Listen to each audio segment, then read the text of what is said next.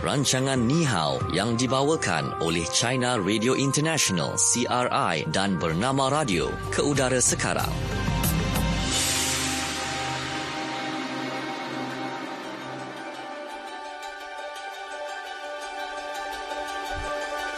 Okey, Assalamualaikum dan salam sejahtera kepada anda mengikuti kami uh, program Nihao yang dibawakan oleh China Radio International dan Bernama Radio bersama dengan saya Syuhada Armawan pada waktu ini. Uh, dan uh, untuk hari ini kita seperti biasa bawakan juga empat uh, segmen uh, kepada anda untuk uh, kita sama-sama kongsikan. Yang pertamanya adalah uh, fokus di China, yang keduanya kita bawakan fokus apa kata anda, dan seterusnya kita ada fokus Malaysia. Malaysia. Kemudian kita ada segmen tambahan iaitu kuis Kenali China yang mana hari ini wang tunai lima puluh ringgit menanti anda, dan akhir sekali kita ada segmen belajar bahasa Mandarin. Okey. Baik, jadi uh, untuk anda sebenarnya yang uh, mungkin pertama kali mendengarkan program Nihao pada hari ini kan, anda yang ingin sebenarnya uh, teruja nak mengikuti uh, kuis Kenali China, uh, kita akan bawakan selepas fokus di Malaysia nanti. Jawapannya kita akan uh, berikan. Okey, kita bagi jawapan dulu, baru tanya soalan kemudian. Ha, nampak? Okey, jawapannya pada segmen Fokus di China ha, yang akan disampaikan oleh rakan kita yang berada di C R I Beijing, China. Kita ada Fadil. Hai Fadil, selamat petang. Hai Su, apa khabar? Baik, okey. Fadil, uh, untuk hari ini uh, biasanya kalau uh, nak ke hujung minggu kan, bagi macam Fadil sendiri, uh, petang nak ataupun malam nanti ada tak macam um, makan bersama ke ataupun ada plan untuk habiskan masa hujung minggu nanti, Fadil? Okey, pada penghujung uh, minggu ya, saya ada rancangan untuk uh, bawa uh, anak saya Uh, pergi keluar, mm-hmm. bersia-sia atau uh, atau mengunjungi sebuah taman, sebab uh, sekarang ya di di China, mungkin di Malaysia sama itu, kadang-kadang di uh, walaupun di tadika mm-hmm. uh, mungkin masa untuk berhibur di luar uh, kurang. Okey. Mereka ya mereka mungkin yang lebih sudah lebih kepada macam membaca buku, mm-hmm. belajar belajar ya uh, um, menambah ilmu. Ini sangat baik, tetapi jangan kita abaikan masa untuk uh, anak kita uh, uh, kanak-kanak uh, um, uh, menikmati uh, apa macam riata, mm-hmm. aktiviti di luar, sebab ini sangat penting bagi menjaga kesihatan, khususnya bagi itu daya apa daya uh, penglihatan. Hmm. Okay. Oh, sebab uh, uh, uh, anak saya sekarang umur enam tahun, dia sekarang uh, didapati ada sudah ada cenderung eh? cenderung macam rapun jauh. Okey. Ya, sebab ada, dia, ada pergi ni ke? Apa buat so, pemeriksaan uh, mata? Jumpa, ya, pergi jumpa doktor. Mm-hmm. Jadi doktor nasihatkan supaya uh, lebih banyak masalah uh, bermain di luar. Okey. Di luar. Ya, sekarang hmm. mungkin sekarang oh, kanak-kanak sekarang mungkin kalau di China ya mm, memang lebih uh, uh, kehidupan uh, mereka sudah jauh lebih berbeza de- dengan uh, saya. Mm-hmm. Sebab Uh, uh, masa dulu bila saya kecil banyak masa banyak masa bermain di luar. Sekarang uh, masa itu tak ada iPad, tak ada telefon, uh, um, te- televisyen pun ada, ada tapi uh, programnya kurang. Jadi masa untuk menonton televisyen, bermain komputer uh, tak banyak. Tapi mm-hmm. sekarang oh ba- banyak itu uh, itu uh, tablet, ada komputer, televisyen. Uh, lebih banyak lebih banyak masa hmm, uh, jadi macam dalam rumah. Itulah uh, jadi macam antisosial pula kan. Uh, semua yeah, nak tumpukan kepada gadget sahaja. Okey, tapi yeah, betul, betul lah. Uh, bila bercakap tentang kita kalau habiskan masa di luar kan, akan memberi you kata uh, senaman yang baik sebenarnya untuk mata kita. Sebab kalau kita duduk dalam rumah, mungkin uh, kawasan itu agak terhad kan. Jadi tumpuan yeah, kita uh, hanya kepada cahaya kan. Betul? Pada warna. Ya, yeah, kita fokus pada benda-benda yang yang tegak. Hmm. Jadi memang itu tak baik untuk jaga itu daya penglihatan mata, betul. Ha, ya, betul. Bila bila di luar kita lihat uh, warna kehijauan pokok-pokok kan. Jadi itu yang yang memberi orang kata satu uh, uh, satu keselesaan baru kepada mata kita. Uh, Okey, ya, jadi betul. Kalau nak orang kata beri terapi kepada mata, uh, kenalah uh, kata tengok alam sekitar yang cantik pemandangannya. Okey, baik. Uh, Fadil, dalam fokus di China pada pada hari ini kita nak kongsikan mengenai mutiara kata dalam karya klasik. Jadi ayo kita kongsikan dalam Fokus di China. Fokus China. Okey, baik. Karya klasik ya, ciptaan ahli fikir pada zaman dahulu merupakan khazanah kebudayaan yang sangat bernilai, bukan sahaja kerana ia dapat menggambarkan keadaan masyarakat pada zaman dahulu, tetapi juga ya dengan falsafah yang boleh dijadikan panduan untuk masyarakat manusia masa sekarang, baik bagi pentadbiran negara maupun perkembangan masyarakat. Jadi petikan karya klasik juga selalu digunapakailah sebagai mutiara kata untuk ucapan pemimpin pelbagai negara. Okey, jadi untuk uh, program ini kita nak kongsikan berkaitan dengan mutiara kata yang uh, akan diperkenalkan untuk hari ini. Saya saya sebut dulu ya Fadil, boleh? Okey, okey. Okey, saya cuba. saya cuba. Okey. Zhe guo you chang er li min wei ben.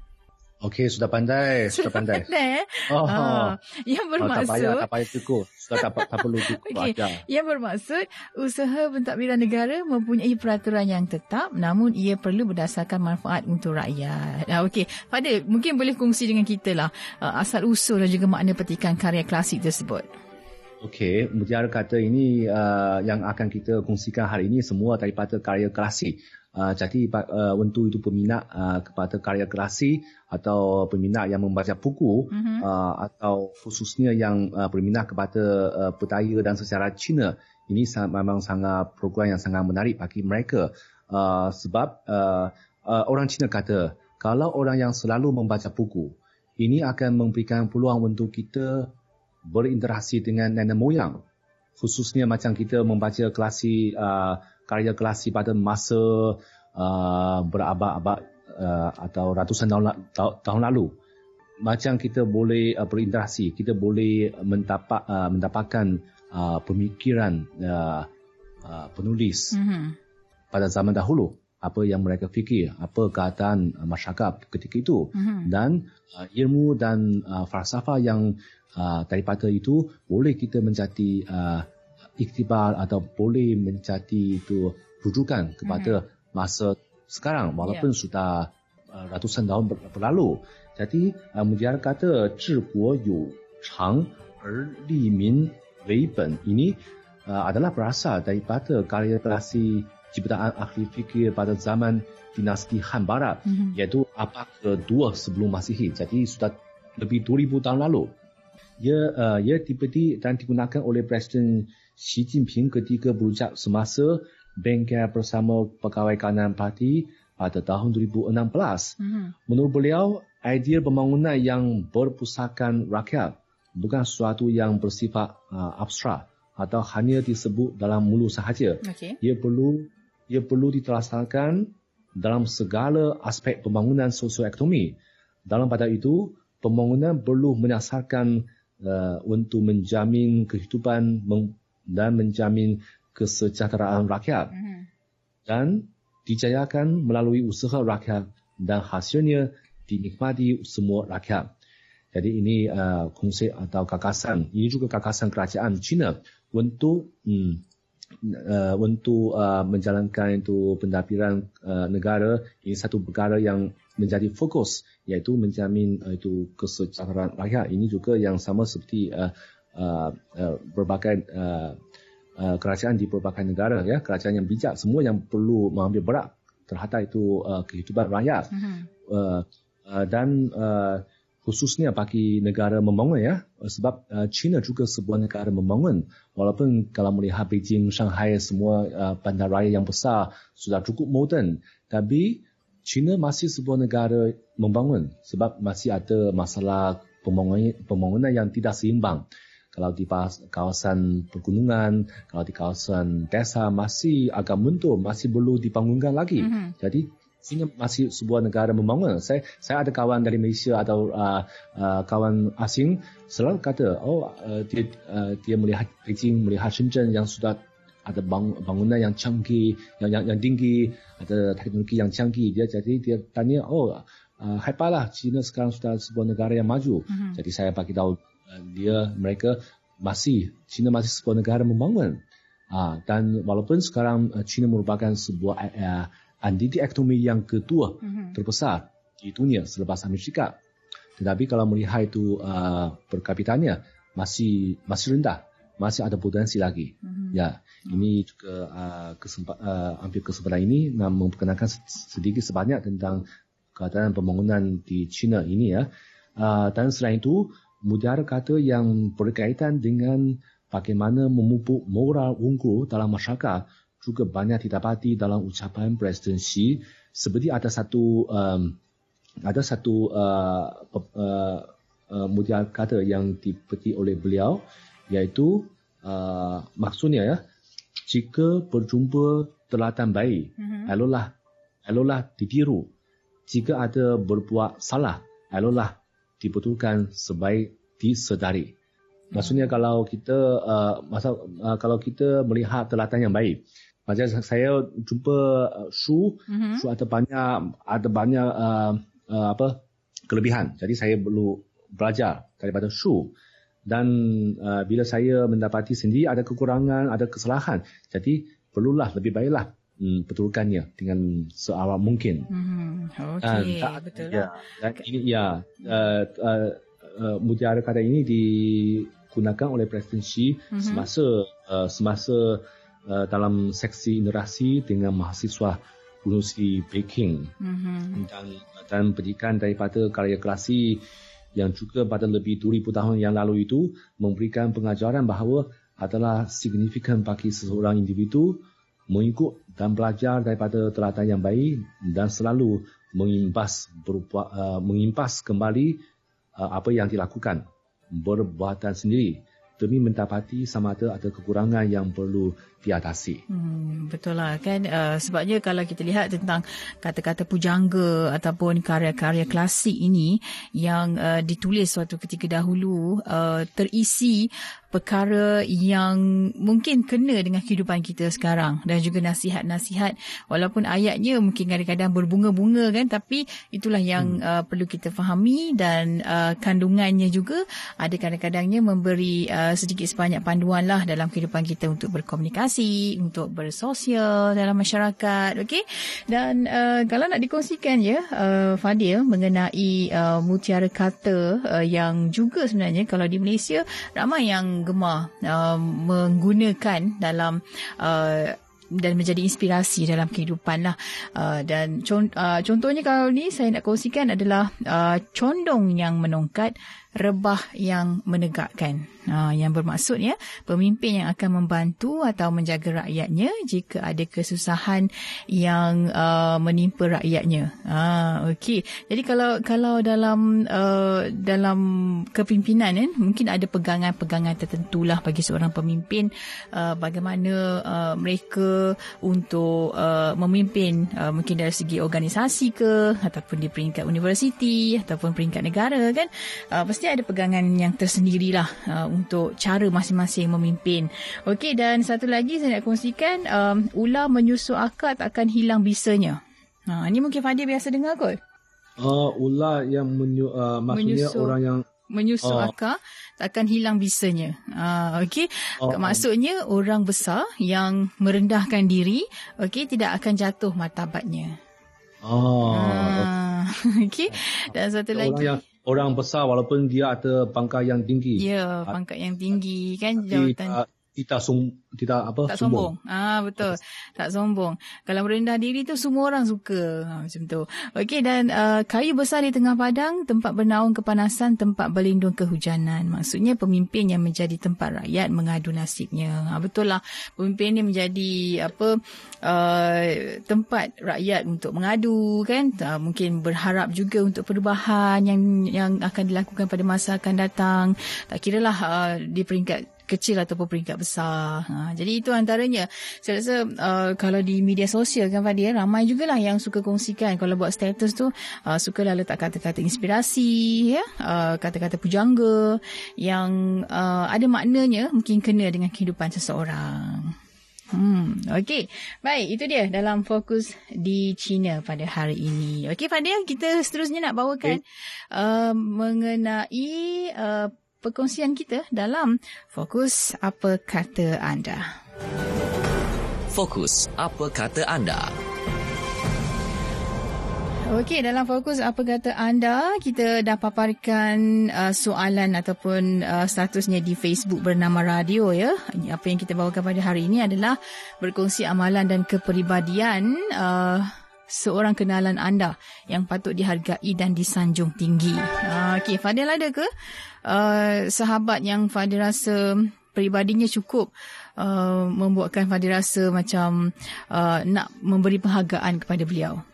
Okey, uh, mungkin uh, bukan sahabat tapi uh, sebenarnya cikgu, cikgu mm-hmm, saya. Cikgu. Cikgu, cikgu di, bukan seorang saja, mm-hmm. cikgu yang di sekolah rendah, sekolah menengah dan juga di universiti. Ada uh, saya, saya rasa saya uh, nasib sangat baik uh, bertemu dengan ramai uh, uh, cikgu yang sangat unggul dan uh, sangat pandai dan juga sangat berbudi bahasa mm-hmm. yang sehingga bukan sahaja mengajar banyak ilmu. Uh, ilmu uh, akademik, tetapi juga memberi ilmu bagaimana menjadi orang yang berguna, uh-huh. yang yang yang sempurna. Ya, ini uh, saya saya rasa uh, cikgu uh, sangat penting bagi seseorang uh-huh. untuk menjadi uh, walaupun uh, walaupun uh, uh, ada satu perkara yang sangat uh, mengagumkan ya. Uh, bila saya bertemu dengan cikgu pada uh, uh, sekolah rendah, uh, sudah mungkin sudah dua puluh tahun lebih. Mm-hmm. Uh, tapi masih masih boleh ingat nama saya. Masih ingat masih akan nama lagi, saya. Ya? Hmm. Uh, masih kenal, masih, masih ingat nama saya. Sebab uh, dia sudah ajar mungkin uh, ratus-ratus pelajar sudah. Saya saya ingat sudah lupa akan nama saya. Mm-hmm. Uh, sebab masa itu saya seorang pelajar yang sangat biasa. Uh, mungkin mungkin mungkin saya rasa dah, uh, cikgu dah lupa tapi masih ingat ya. Dan uh, inilah orang kata cikgu selalu akan ingat setiap uh, belajar yang pernah uh, mereka ajar. Mm-hmm. Ya. Itulah. Dan cikgu juga uh, sekali bergelar guru, selamanya bergelar guru kan. Walaupun mm. macam kita kadang-kadang kan, dah jumpa cikgu, dah habis belajar pun, kalau jumpa dekat mana-mana tetap kita panggil dia cikgu. Ya, yeah, betul. Okey, betul kan? Uh, jadi itu antaranya yang dikongsikan oleh Fadil. Uh, kalau saya pula nak kongsi tentang seseorang yang saya rasa uh, ada amalan atau kepribadian uh, yang patut dihargai, uh, samalah saya pun cikgu juga. Ada uh, seorang guru kan, uh, saya masa tu saya tingkatan lima. Uh, dia, dia beliau ni merupakan guru saya lah uh, di sekolah menengah. Kemudian saya dah tamat belajar, saya dah habis universiti, saya masuk kerja di sini di Bernama Radio. Suatu hari uh, ada keputusan uh, C J Pelajaran Malaysia telah pun diumumkan uh, dan Bernama Radio pada waktu itu uh, membuat uh, berintas langsung dengan pengetua sekolah yang cemerlang keputusan C J Pelajaran Malaysia. Kemudian bila saya dengar namanya, uh, nama guru saya ni, saya macam pernah dengar nama guru, hmm. nama nama uh, guru saya ni kan. Uh, saya pernah, macam pernah dengar nama ni. Bila saya dah mula berlintas langsung tu, saya dengar suara, betul, itu adalah guru saya. Dan saya pun uh, cubalah uh, bertanya, cikgu, cikgu kenal lagi tak saya? Saya sebut hmm. nama saya dan uh, cikgu saya tu kenal lagi. Ha, oh. Dia macam lama, kiranya saya masa tu umur saya dalam dua puluh tujuh tahun macam tu. Saya dah lama tinggalkan zaman persekolahan, jadi masih lagi beliau mengingati. Kalau dulu di sekolah saya uh, ber, menjadi guru uh, penolong kanan, dan uh, pada waktu yang saya buat lintas langsung tu, guru saya sudah pun menjadi pengetua uh, salah satu sekolah di Malaysia ni lah. Okey, jadi uh, itulah saya rasa macam betul lah cakap Fadil. Guru yang yang uh, mengajar ramai anak murid tapi dia masih lagi boleh mengingati Ha, anak Betul. muridnya walaupun dah lama dah tak tak jumpa macam tu kan. Ha, okey. Baik, saya nak kongsikan antara komen uh, rakan kita di media sosial berkaitan dengan uh, berkongsi amalan atau kepribadian seorang kenalan. Okey, ini kata rakan kita uh, Nur Azman katanya. Sahabat saya seorang ni, antara individu yang uh, dikagumilah dibentung. Uh, his hard work was really impressive. Bercakap soal kerja keras dan disiplin untuk kerja lebih sukses, dialah orangnya. Uh, Okey, mungkin menjadi inspirasi juga kan, uh, prinsip kejayaan kawannya ni. Okey, Kushari pula kata, tiga perkara yang uh, saya dapat belajar pada hari ini daripada seorang sahabat yang dikagumi, bertanya pada orang yang lebih tahu, dengar, belajar, hadam. Yang kedua, membantu apabila diminta, bukannya diam membatu. Dan yang ketiga, sekiranya tidak dapat membantu, berikan sokongan dan doa. Hmm, okey, itu yang dikongsikan oleh Kushari. Eh. Tiga perkara yang boleh kita belajar. Betul lah dia kan, kalau orang minta tolong, kita bantulah, bukannya kita diam membatu. Okey, seterusnya Haris Zain pula kata, uh, bagi saya, sahabat saya antara insan yang perlu dikagumi. Travel, menulis, travelog, mendalami ilmu dalam bidang sarjana, dan beliau juga memajukan industri penulisan buku negara. Budaya ilmu dan intellectualism uh, perlu dicontohi oleh anak muda zaman ini. Okey, daripada kita berbalah sesama sendiri mengenai siapa kalah, siapa menang, siapa salah, siapa betul, lebih baik kita Uh, belajar dan mengajar serta menyebarkan kebaikan. Okey, itu dia kata uh, Haris Zain. Dan seterusnya Asmahani pula kata, saya kagum sebenarnya dengan sahabat saya yang seorang ni, sangat aktif dalam kerja-kerja amal, tak pernah kenal erti jemu. Uh, itu dia macam-macam cerita tentang sahabat eh yang menjadi inspirasi dan juga uh, mereka memberi penghargaanlah kepada rakan mereka. Mudah-mudahan kita juga menjadi individu, Fadil, yang boleh menjadi inspirasi kepada orang lain. Okey. Okey, baik. Fadil, kita... Kita perjuangkan. Ah, tu dia. Kita mencubalah yang terbaik. Okey. Baik, kita nak berehat dahulu seketika, Fadil. Akan kembali sekejap saja lagi untuk kita bawakan uh, fokus di Malaysia, yang mana kita akan kongsikan sekejap lagi berkaitan dengan kempen beli barangan buatan Malaysia. Terus dengarkan program Nihao yang dibawakan oleh China Radio International dan Bernama Radio. Teruskan mengikuti rancangan Nihao yang dibawakan oleh China Radio International C R I dan Bernama Radio.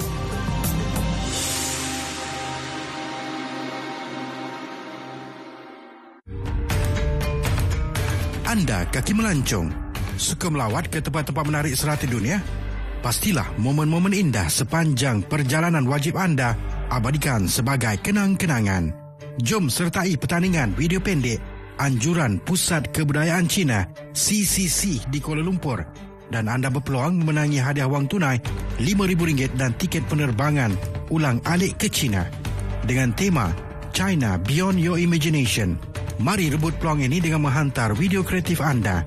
Durasi bagi setiap penyertaan adalah di antara satu minit hingga lima minit dan setiap penyertaan mestilah menepati tema dengan membawa mesej perkongsian pengalaman yang terindah dan terbaik semasa berada di China.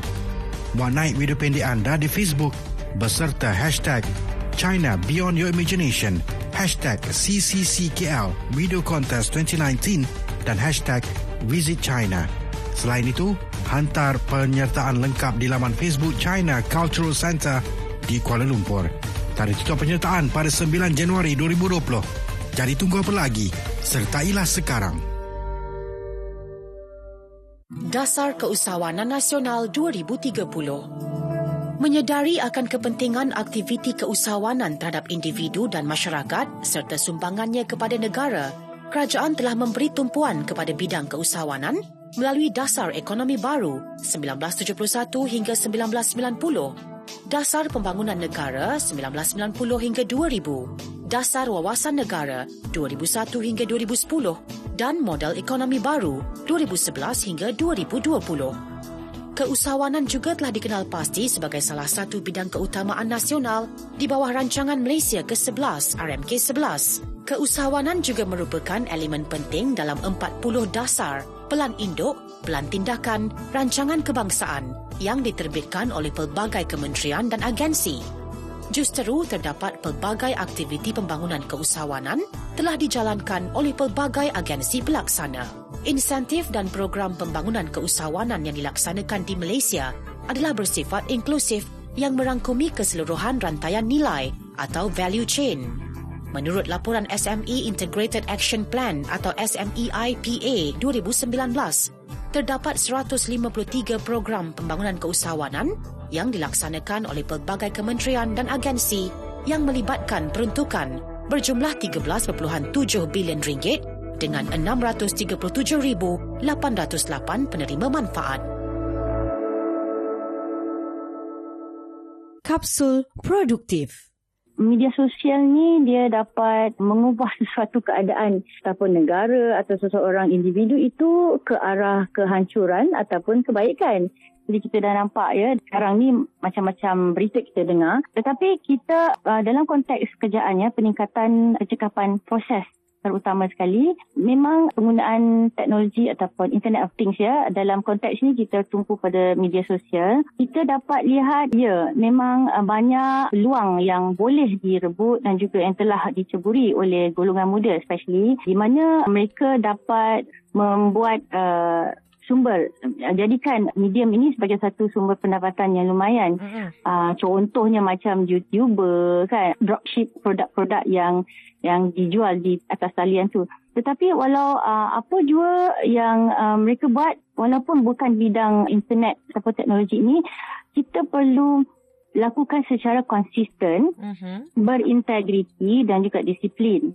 Ya, yeah. Sebab apabila kita perlu tekankan isu integriti dan juga disiplin ini kerana apabila seseorang itu hanyutnya, dia memang terlampau apa, orang tak asyik ya, bila dia dapat pulangan yang banyak ataupun ialah semangat daripada perniagaan tersebut. Kadang-kadang dengan tidak adanya disiplin dan integriti, mereka akan jadikan sumber ini sebagai satu alat ataupun saluran yang boleh menjatuhkan orang lainnya demi untuk kekayaan. Jadi kita harus lihat ini dalam konteks yang uh, yang lain, sebab tu kita perlu adakan, di mana kerajaan pun sekarang uh, adakan uh, sekatan ataupun kawalan lah dari segi cyber security dan sebagainya. Mm-hmm. Dan uh, uh, kesedaran ini juga di sekarang ni disebarkan kepada uh, golongan muda di peringkat universiti, di sekolah ya, tentang adanya security, cyber security, kawalan dan juga baik dan buruknya penggunaan social media dalam kehidupan. Tapi at the same time ya, kita tengok uh, kalau dengan penggunaan social media ni, dia boleh mempercepatkan proses kerja kita.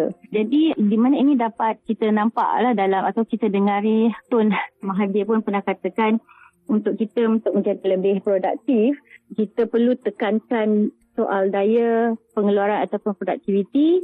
Dalam apa saja uh, keupayaan yang kita buat, kita kena buat dengan cekap, cepat, ya, baik, mm-hmm. dan murah. Mm-hmm. So, jadi social media ni kita tahu ya, dia punya faedahnya, dia mungkin lebih murah daripada uh, conventional yeah. uh, business. Mm-hmm. Uh, itu yang kita harus lihat dari segi faedahnya. Mm. Puan Syazlina Zakaria, Timbalan Pengarah Corporate Planning Division Malaysia Productivity Corporation, M P C.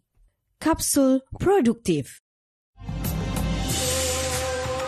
Teruskan mengikuti rancangan Nihao yang dibawakan oleh China Radio International C R I dan Bernama Radio.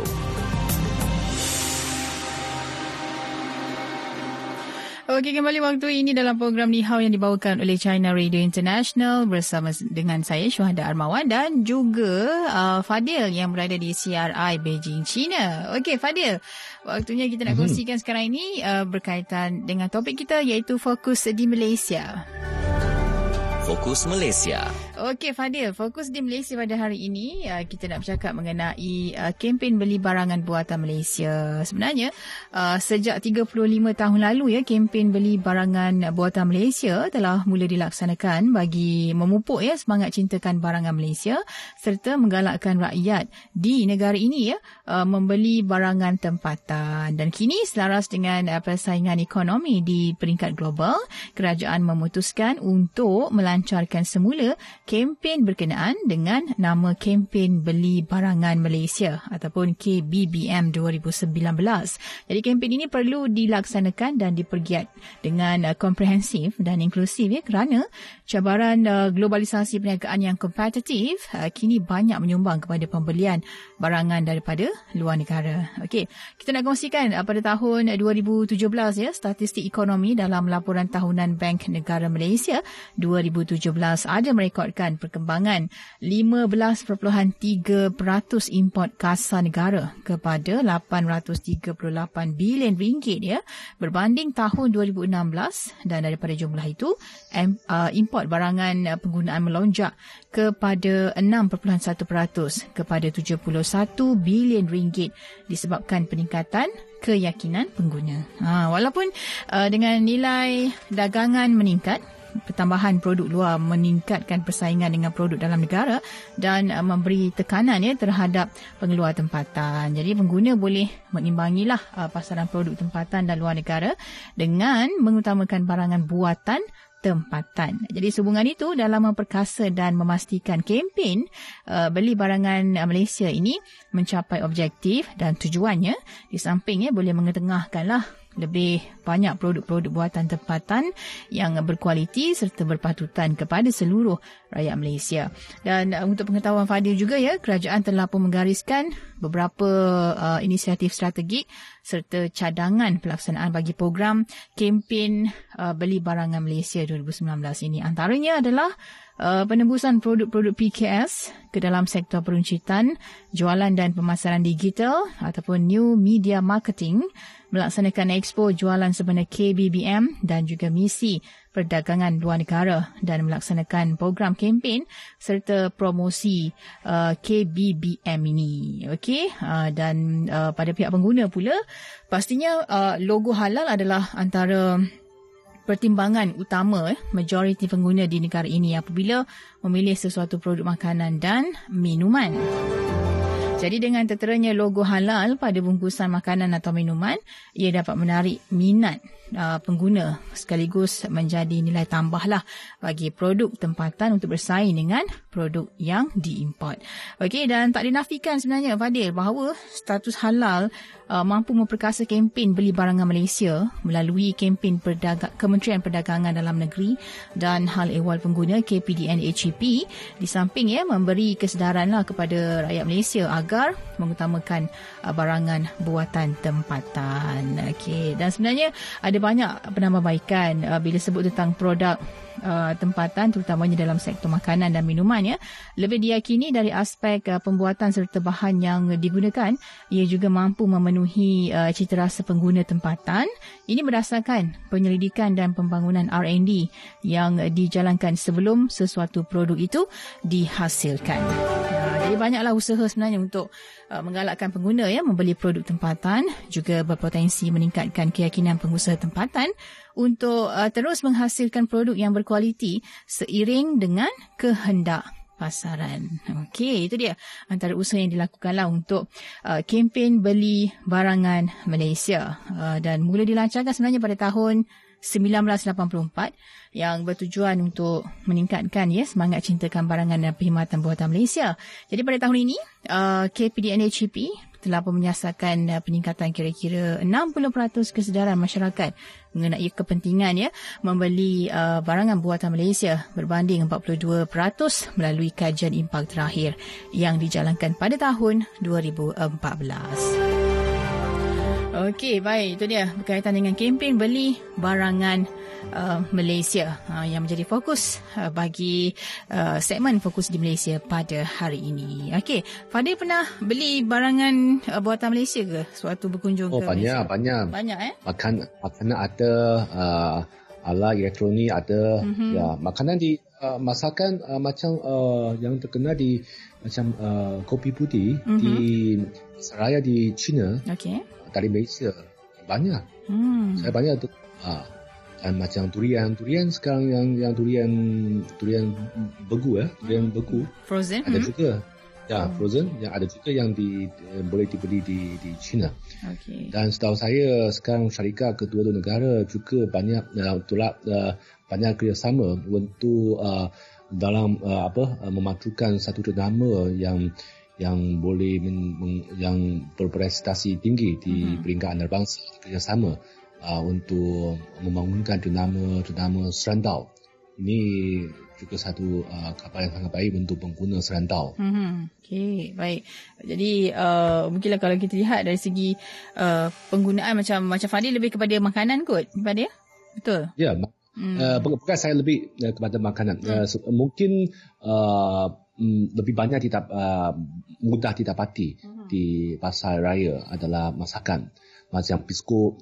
Uh, dulu, dulu saya ingat ada apa macam itu ala permainan juga banyak yang buatan Malaysia. Hmm. Uh, uh, uh, tapi sekarang saya yang saya lebih banyak dapati ialah makanan macam makanan ringan. Okay. Uh, dari Malaysia, dari Thailand, dari negara uh, Asia, uh, Asia Tenggara banyak di, hmm. di jadi uh, uh, macam Fadil hmm. sendiri macam uh, barangan uh, Malaysia ini contohnya macam makanan kan, pada Fadil uh, bagaimana rasanya, sedap tak? Oh, sedap, istimewa, istimewa. Bila saya makan macam saya sedang uh, bercuti bercuti di uh, rantau Asia Tenggara. Uh-huh. Sebab rasanya bila saya rasa ya, bila saya makan makanan dari uh, Asia Tenggara, macam saya sedang uh, uh, uh, men, apa uh, men, uh, menjamur matahari, cahaya matahari di pantai. uh. Okay. Oh, sampai macam tu sekali eh, punya bayangan tu, ha, macam feeling yeah. bila makan tu. Okey, baik. Uh, itu dia untuk uh, fokus Malaysia. Selepas ini kita akan bawakan kuis Kenali Cina. Jadi bersiap sedia untuk mendal talian kami kosong tiga dua enam sembilan dua tujuh sembilan tiga sembilan. Terus dengarkan Nihao yang dibawakan oleh China Radio International dan Bernama Radio. Teruskan mengikuti rancangan Nihao yang dibawakan oleh China Radio International C R I dan Bernama Radio.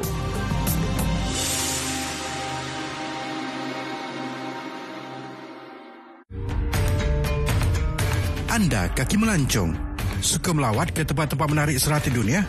Pastilah momen-momen indah sepanjang perjalanan wajib anda abadikan sebagai kenang-kenangan.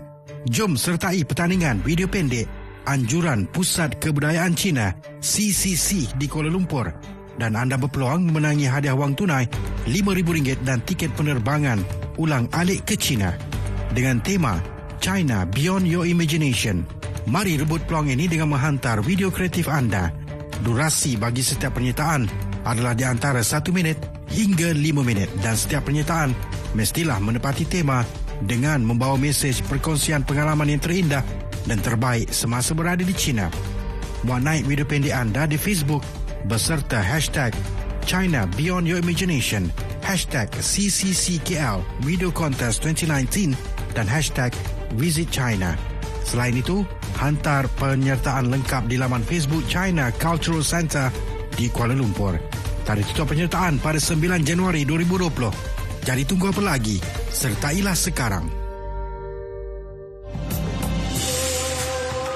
Teruskan mengikuti rancangan Nihao yang dibawakan oleh China Radio International C R I dan Bernama Radio. Okey, kembali waktu ini kita nak bawakan kuis Kenali Cina.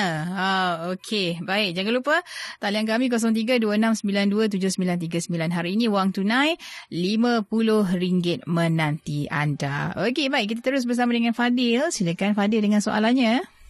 Okay, soalan hari ini mudah.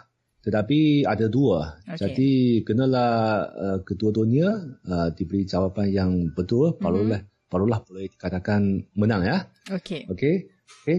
Uh, soalannya ialah adakah China negara maju atau negara membangun?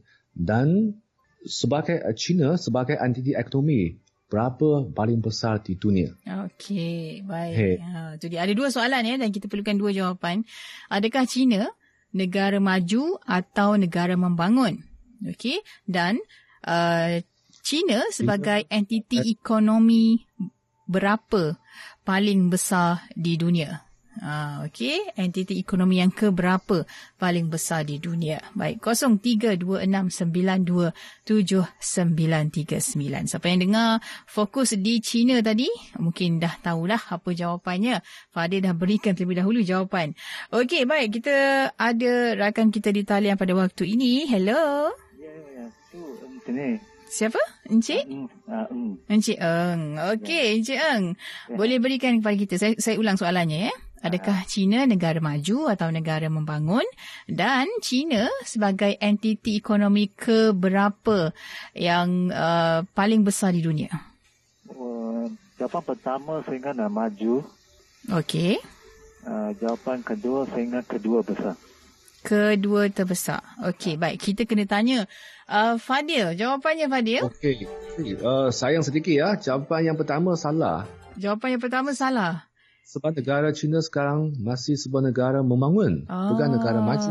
Okey, baik. Ah. Ah, jadi uh, jawapan kurang tepat lah Cik Eng. Boleh cuba lain kali ya? Ah, sayang. Alah, sayangnya. Okay. Ah, itulah, itulah ramai, hmm. uh, itulah ramai, ramai kawan yang menganggap, eh? yang menganggap China sebagai negara maju. Hmm. Ya, tetapi sebenarnya bukan. China merupakan negara membangun yang paling besar di dunia sebenarnya. Ya, okey, baik. Itu dia untuk kuis Kenali China. Kita tidak ada pemenang untuk hari ini dan kita akan bawa wang tunai pada minggu depan. Ya, yeah, hari Isnin. Uh, jumlahnya seratus ringgit. Okey, baik. Uh, jadi itu saja masa yang kita ada Fadil uh, untuk hari ini. Uh, kita akan jumpa lagi minggu depan. Okey, untuk uh, program Nihao. Jadi jangan lupa minggu depan pun kita bawa jugalah untuk kuis Kenali China. Okey, jadi apa pun uh, Fadil, terima kasih untuk waktu ini. Okay, terima kasih. Selamat, selamat berhujung minggu. Ya, selamat berhujung minggu untuk Fadil juga dan juga rakan-rakan di C R I. Okey. Baik, okay, uh, mewakili penerbit Hazira here, saya Syuhada Armawan. Okey Fadil, bye. Okay, bye-bye.